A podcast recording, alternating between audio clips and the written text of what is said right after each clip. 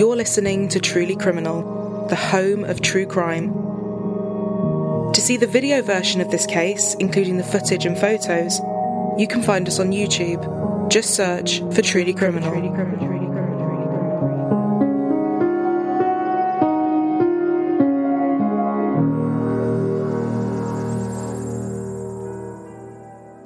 Laurel, in Yellowstone County, Montana, is a place described as scenic and rural on the outskirts, with gorgeous hiking routes, camping spots, and lakes, and busy, bustling, and vibrant at the centre, with something always going on. Parades and small festivals, great shops and restaurants, and a big sense of community spirit. Just over 7,000 people live there, and in 2019, one of those people was 57 year old Lori Bray. Lori worked as a runner in one of the local casinos, and by all accounts lived a peaceful and quiet life, keeping to herself and just enjoying being at home with her two rescue dogs, Mac and Nicky. She was from a big and close family. She had a son called Justin, who she never went a day without talking to, five grandchildren, lots of brothers and sisters, and eight nieces and nephews. Lori was an animal lover, especially dogs, and as well as Mac and Nikki, she would donate to rescue centres and charities, and would often look after other dogs before they found permanent homes. Her boss and former roommate Kathy said Lori was probably the sweetest, kindest, and most gentle person. She said she was softly spoken, with a beautiful spirit and a welcoming smile, happy to help anyone, and always someone people could turn to. Her son Justin said this could sometimes be a double edged sword, and she could be too trusting of people, never seeing the bad in anyone, even when they gave her a reason to question them.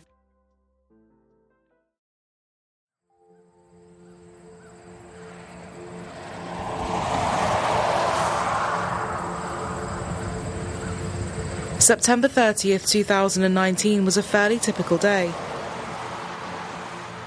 Lori had been working the closing shift at the Cedar Ridge Casino, and just before midnight, she clocked off, locked up, and left, heading straight back home as she was back in early the next day.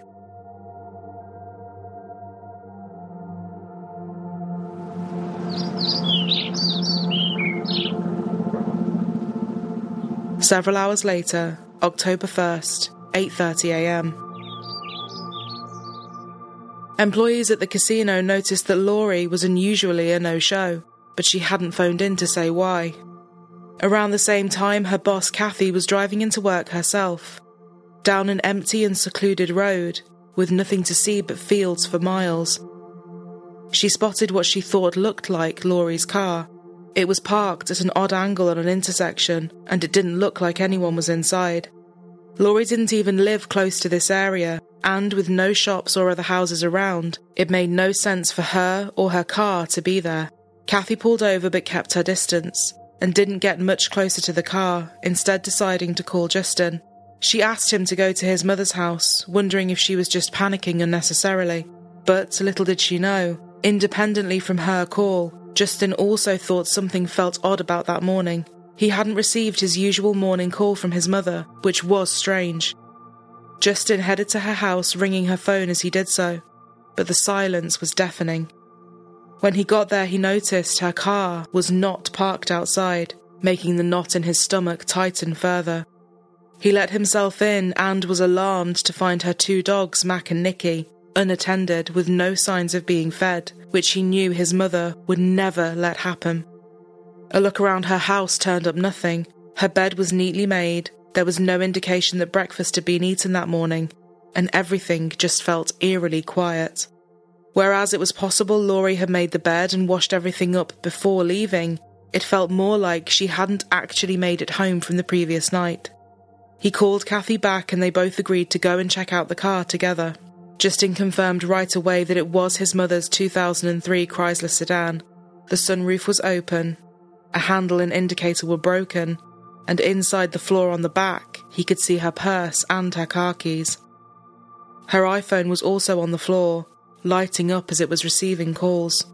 Although Justin wanted to open the car and start properly looking, he knew in his guts that this was a job for the police and no one else.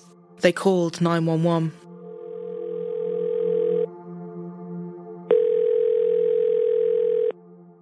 When authorities started inspecting Lori's car, they found bloodstains covering more than half of the seat in the back, and there was a muddy shoe impression on the passenger's side door. They also found Lori's clothes scattered about too, including her underwear, which appeared damaged, as if they had been forcefully removed. The hooks on her bra were bent, and some of the clothing had blood on it as well. It was all pointing towards a violent and troubling scene having taken place. Lori Bray was now a missing person. Everyone sprung into action, many in the community knowing her well and wanting to help. Friends started posting on social media, with one person typing, She would never leave her dogs. They are her world. Someone has to know something. No lead is too small. And I ask that everyone please pray that she is found safe. People started organising their own search parties as well, and everyone was out and looking for Lori. It was instantly a case that captured the media as well as the public, as it was just so unusual for something like this to happen in this area. The place where her car had been found was grassy, muddy, and the field seemed to go on forever, so looking for clues in a location like this was a big undertaking. Dozens of friends, volunteers, and authorities scouring open land north of Laurel in an effort to find something that will lead them to 57 year old Lori Bray. An active investigation now underway. Bray was last seen leaving her Laurel workplace early Tuesday morning. Her car found hours later and miles away. And that's where searchers gathered today. Q2's David Jay was at the scene, has the very latest from the sheriff. David? We're out here at the intersection of Buffalo Trail Road and Laurel Airport Road, uh, close to the cemetery. Family and friends uh, came out at 10 o'clock in the morning to search for her, about 60 to 70, according to Sheriff Mike Linder. We're also standing fairly close to where her car was found, and we had a chance to talk with the sheriff about uh, the disappearance and what he knows so far. We're out here right now searching because this is where her car was. We don't have any evidence or any any other indicators that she might be out here. It's just out of an abundance of caution that we want to make sure she's not out here in serious need of help, and so that's why we've got all these volunteers. We got information that this female was last seen probably between uh, right around 12:30 in the morning. Seen leaving work at the casino. We had a deputy that actually drove by here just on routine patrol and saw the vehicle and stopped and checked on it as well. But the way the car vehicle's registered, we had no idea who it belonged to. So that took a little bit of work. Right now, we've got detectives writing search warrants and working on some of the technology aspect, uh, phone tracking, and that type of stuff. Sheriff Linder expects the search to go into the evening until about dark. They've been searching all around here, the fields over there, and he says that they'll wait for more information to come in and maybe change that up just a little bit. In Laurel, David J. reporting for Montana's news station. Given the terrain, the searches were difficult anyway, but as the darkness started to creep in, things became impossible. Authorities told the volunteers to stop and wait until morning, which people reluctantly did. Police asked Kathy for the camera footage from inside the casino. She was not only able to give it to them, she was also able to say who most of the people were and give them their details so they could start interviewing them. On the night she had last been seen, Lori had been closing down as usual, restocking, cleaning, and the likes. Two women briefly started talking to her at the bar, and Kathy said she knew them, they were regulars. Another person then popped up who worked with one of the women. Kathy said his name was Diego Hernandez. Diego ordered a drink, and Lori asked to check his ID before serving him. A few minutes later, Lori could be seen pointing out the clock to him, indicating the casino was closing and he needed to leave. There was a very brief conversation before Lori carried on with the close down duties. At 11:20 p.m., Lori grabbed her bag, locked the door and headed out. The casino was now closed and her car was parked just in view of one of the doors.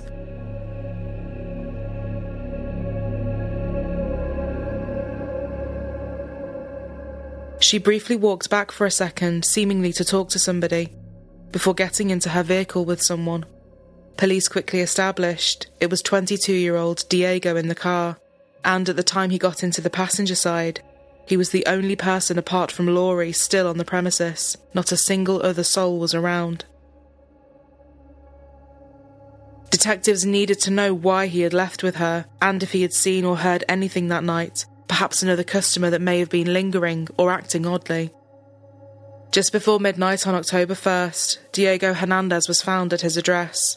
He confirmed it was him on the cameras, and that Lori had very kindly offered to give him a lift home after they got chatting in the casino. He said he only went to the casino on a whim because he could get free drinks there. He arrived at about 9 pm and stayed for a couple of hours using a few machines and chatting to people.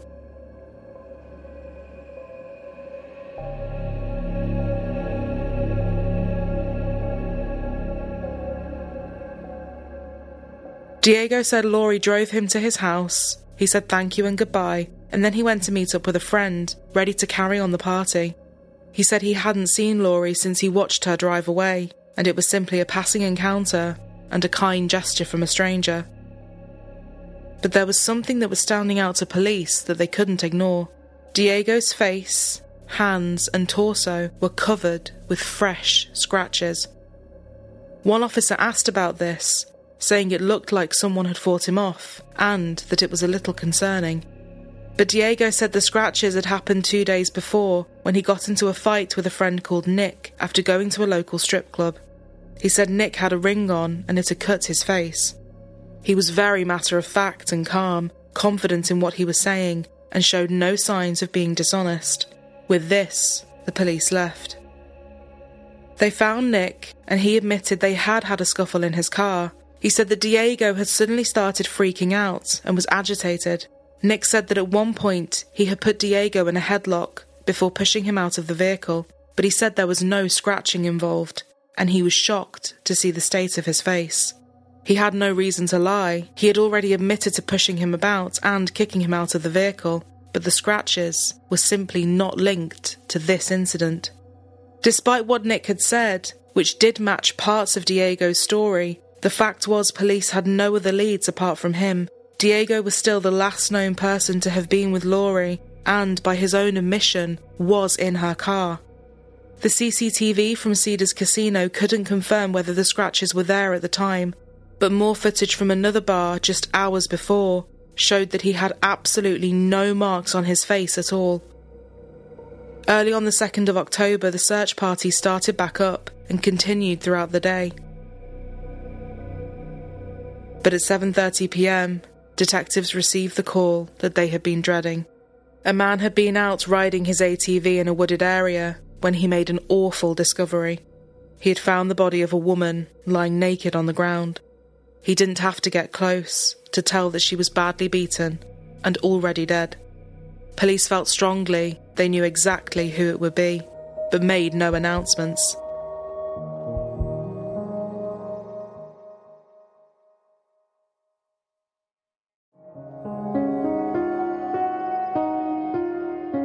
Woman missing, a body found, and a lot of questions tonight surrounding what Yellowstone County authorities are now calling a homicide. Yellowstone County Sheriff Mike Linder not confirming the female victim found east of Laurel last night is that of 57 year old Lori Bray.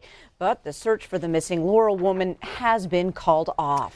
Tonight. However, just as word had travelled about Lori being missing, it was now travelling that an area was swarming with police and forensics.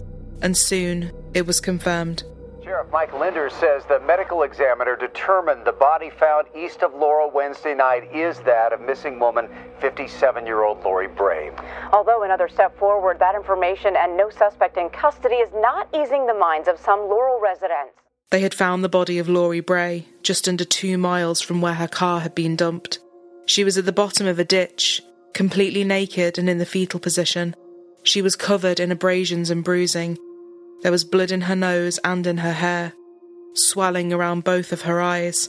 She had a swollen lip and several broken ribs. Her cause of death was later confirmed as strangulation, but the examiner noted she had also suffered blunt force trauma to the face.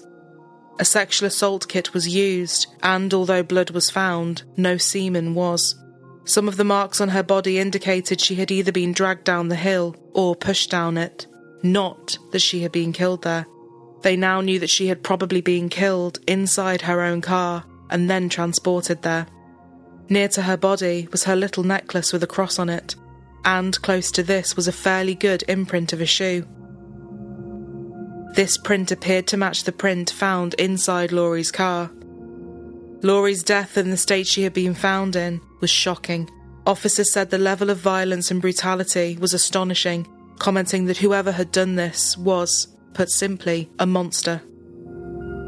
Colleagues and friends were at a loss as to who would want to do this. They said Lori was loved by the regulars, had a great reputation in the community, and had never spoken about having any issues with anybody. Police did get a couple more potential leads when it came to light that she had been involved in some abusive and controlling relationships in the past, and maybe these men needed to be looked into. But Lori's exes, for various reasons, were completely ruled out. We've heard from several people in the community concerned there could be a killer walking the streets of Laurel. Well, Sheriff Linder tells me if detectives had enough evidence, they would have someone in custody. But regardless, that doesn't mean you can ever let your guard down.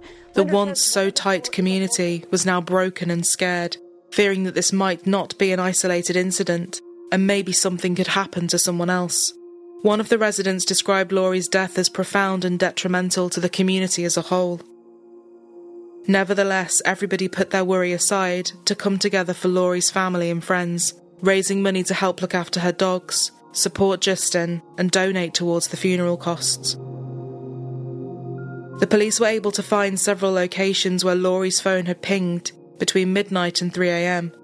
The casino was one, where her car was found and where her body was found, and one near to Diego's house. Diego's house and that surrounding area had pinged just before the location where she was found at, by which point she would have already been killed. And this was pretty damning evidence. More interesting still, while he was in the other bar in the hours before he was at the casino, he spent the evening pressuring random women to drive him home, including the lady working behind the bar. She refused several times and said she felt very uncomfortable with his harassing behaviour. On October 4th, detectives executed a search warrant at Diego's residence. They collected the clothes he was seen wearing that night, some of which looked like they had been bleached, as well as freshly washed. This stood out immediately, as his room was full of dirty laundry. They also found a pair of soaking wet Nike shoes that had also just been washed. The tread of the shoes matched the print that was found inside Lori's car and near to her body. Detectives started going through Diego's phone, and it turned out that just a couple of hours after Lori had been killed, he made some interesting searches online. How long do investigations last? How long do FBI investigations last? Is there a limit to how many years they can investigate someone? He went to the station and gave the authorities a DNA sample, and then, after this, he changed his story. He said that he and Lori had spent some time talking in the car and they were getting on well. They then smoked some cigarettes and ended up having sex near his home. But he swore he hadn't seen her after that. Officers still didn't have enough to hold him, so he was allowed to go home. Everything was processed quickly, and before long, they had everything they needed. Diego's DNA was a match to the DNA found on Lori's body and under her fingernails. Diego was called back in, where he would change his story for a final time. He was now claiming that he and Lori had actually been in a relationship for over a year and they were just keeping it a secret, and that was why he had lied so much. She always wanted to keep it quiet, but at the same time, I don't know how to explain it. But every time that me and her had a relationship under profile, she always told me, she said to keep it quiet. Like nobody needs to know about this, he said. But detectives went back over a year on both of their phones, and there was no evidence to suggest they had ever even talked before. This was corroborated by the casino cameras that showed Lori asking for his ID and only talking to him to tell him they were closing.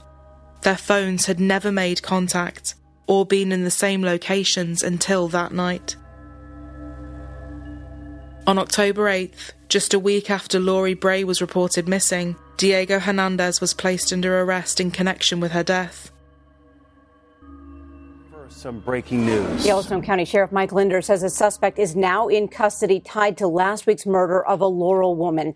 22 year old Diego Hernandez was taken into custody at his home in Laurel around 8 o'clock tonight. He's now booked into the Yellowstone County Detention Center facing a homicide charge. It has been one week since the 57 year old Bray left her late night job at the Cedar Ridge Casino and never made it home. Large impact on the community. Um, everybody's fears, of course, are heightened. Uh, awareness is heightened. Um, you've seen incidences of where things that might have been mundane before now, you know, get looked at it at a whole different light. We're large enough to have resources, but we still have that small town feel. Um, very safe place to live. Um, you have crime that, that's possible in, in any place. Two days later, he was charged with deliberate homicide. This came as such a shock to everybody in the area. Diego was well known and well liked. He always seemed polite, friendly, and quite quiet. His friends said he was down to earth and genuine, and this had left them blindsided. The police's theory was this given all the CCTV that seemed to show Lori getting into the car with him willingly and not under duress, indicated that Lori had offered to give him a lift home, as he had originally said likely feeling sorry for him given how late it was. Once near his house, Diego had attempted to initiate something sexual, and Lori refused. A struggle then broke out, and he viciously attacked, sexually assaulted, and eventually strangled her. And the reason he was leading with the claim the pair had had consensual sex was because he knew the second his DNA was taken, they would make the link, so decided to change the narrative the level of violence and brutality suffered by Ms. Bray uh, is astonishing. This was a violent crime, and her end was violent and awful. Additional charges may be forthcoming as additional evidence comes forward. Diego would never say what happened and what, if any, conversations took place, but he denied ever harming her. As word started to spread that an arrest had been made, a vigil for Lori was held in her favourite park to walk her dogs. Money was still being raised, and a lot of people were donating to the charities she once did so much for.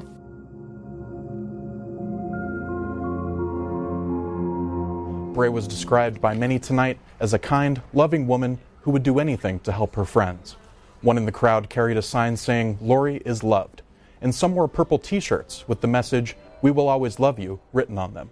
Christy Salvinson was Bray's next door neighbor for three years she didn't realize Bray had so many people that cared for her. I've come to learn that everybody in this community knew her and loved her. She was the greatest person. She would give her shirt off her back to freeze so you wouldn't freeze. That's just the type of person she was. The Laurel community, I've learned since this has happened, is a very tight knit community. Everybody's just coming together to light a candle in her honor and her memory. Diego Hernandez pleaded not guilty, and the now 24 year old's trial began in March of 2021. He was maintaining his innocence and still claiming the pair were in a secret relationship, something which angered her family and friends, as they said this was simply not true. In opening statements, Diego's defense attorney suggested that Lori's abandoned car may have been disturbed or contaminated before being searched by law enforcement, which meant the evidence in it had to be questioned and she mentioned that methadone was found in her system, something she did not have a prescription for. They put forward this to suggest if she was using methadone and not telling anyone, she could easily have been hiding a relationship with Diego, a theory the prosecution found ridiculous and nonsensical. The prosecution had a strong case and asked for DNA and forensic experts to testify. The jury walked through the crime scene and brutal murder of 57 year old Lori Bray with dozens of photos and testimony tying a 24 year old Laurel man to her death. Yellowstone County Sheriff's detectives collected evidence from Bray's car, including the leather from the back seat, along with fingernail clippings that came from Bray's body. DNA supervisor for the state crime lab, Joseph Pasternak, ran the DNA tests and found traces of Hernandez's DNA inside Bray's fingernail clippings. Hernandez's attorneys tried to poke holes in the DNA evidence by questioning the crime lab's peer review process. The defense noted that the peer review given to the crime lab's reports doesn't rerun the tests. Rather, the peer review is only a second look of the report done by other crime lab staff. this to me almost looks like they've been reached uh, the discoloration that was present on I took photographs. Obviously, still there. Some of the markings down below here, you know, some stains that the back. And then the backside, again, the same discoloration. Could it be washed or bleached, possibly. Yellowstone County Sheriff's Office Detective Troy Shabanaw utilized Verizon Wireless RTT data to determine where Bray's phone was on the night of October 1st. RTT stands for Range to Tower, which is what Verizon uses to connect cell towers with cell phones and determine their location. Shabanaw was also able to pinpoint where Bray's car was found and the general area where her body was located. Cell phone geolocation analysis expert Michael Fegley also took the stand concluding similar findings. He created a video representation using Google Earth to also show where Bray's phone was the morning of October 1st. The data that was collected from Hernandez's phone did not offer any useful information for detectives. Shabanaw suspects that Hernandez's cell service had been ended prior to being picked up with Bray. A list of Bray's phone records were obtained determining that from a year prior to Bray's murder, Bray and Hernandez had no contact via messaging or phone calls. A side by side picture of Hernandez's scratches next to Bray's beaten body is shown to the jury. The image is too horrific for television. Tiny Lori did not stand a chance that night.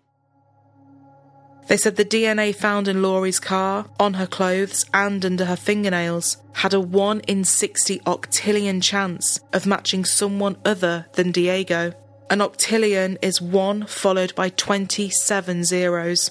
They also confirmed that the trousers found in his home had been bleached just a few hours after Lori had died. They presented the phone data too, which also gave a clear timeline, of which Diego was at the centre. After several days, both sides rested their cases, and just two hours into their deliberations, the jury returned their verdict. The following unanimous verdict to the charge of deliberate homicide, guilty. Dated this 22nd. Diego Hernandez was found guilty. Before he was sentenced, he asked to take the stand himself. Things then took a sharp turn that nobody was expecting.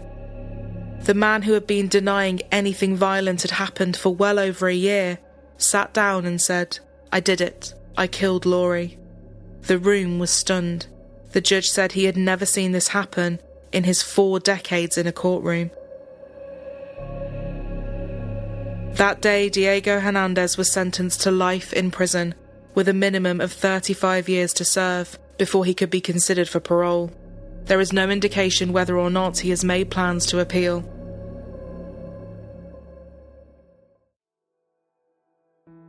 Lori Bray's case deeply affected many people, those that knew her well and those that had never met her before.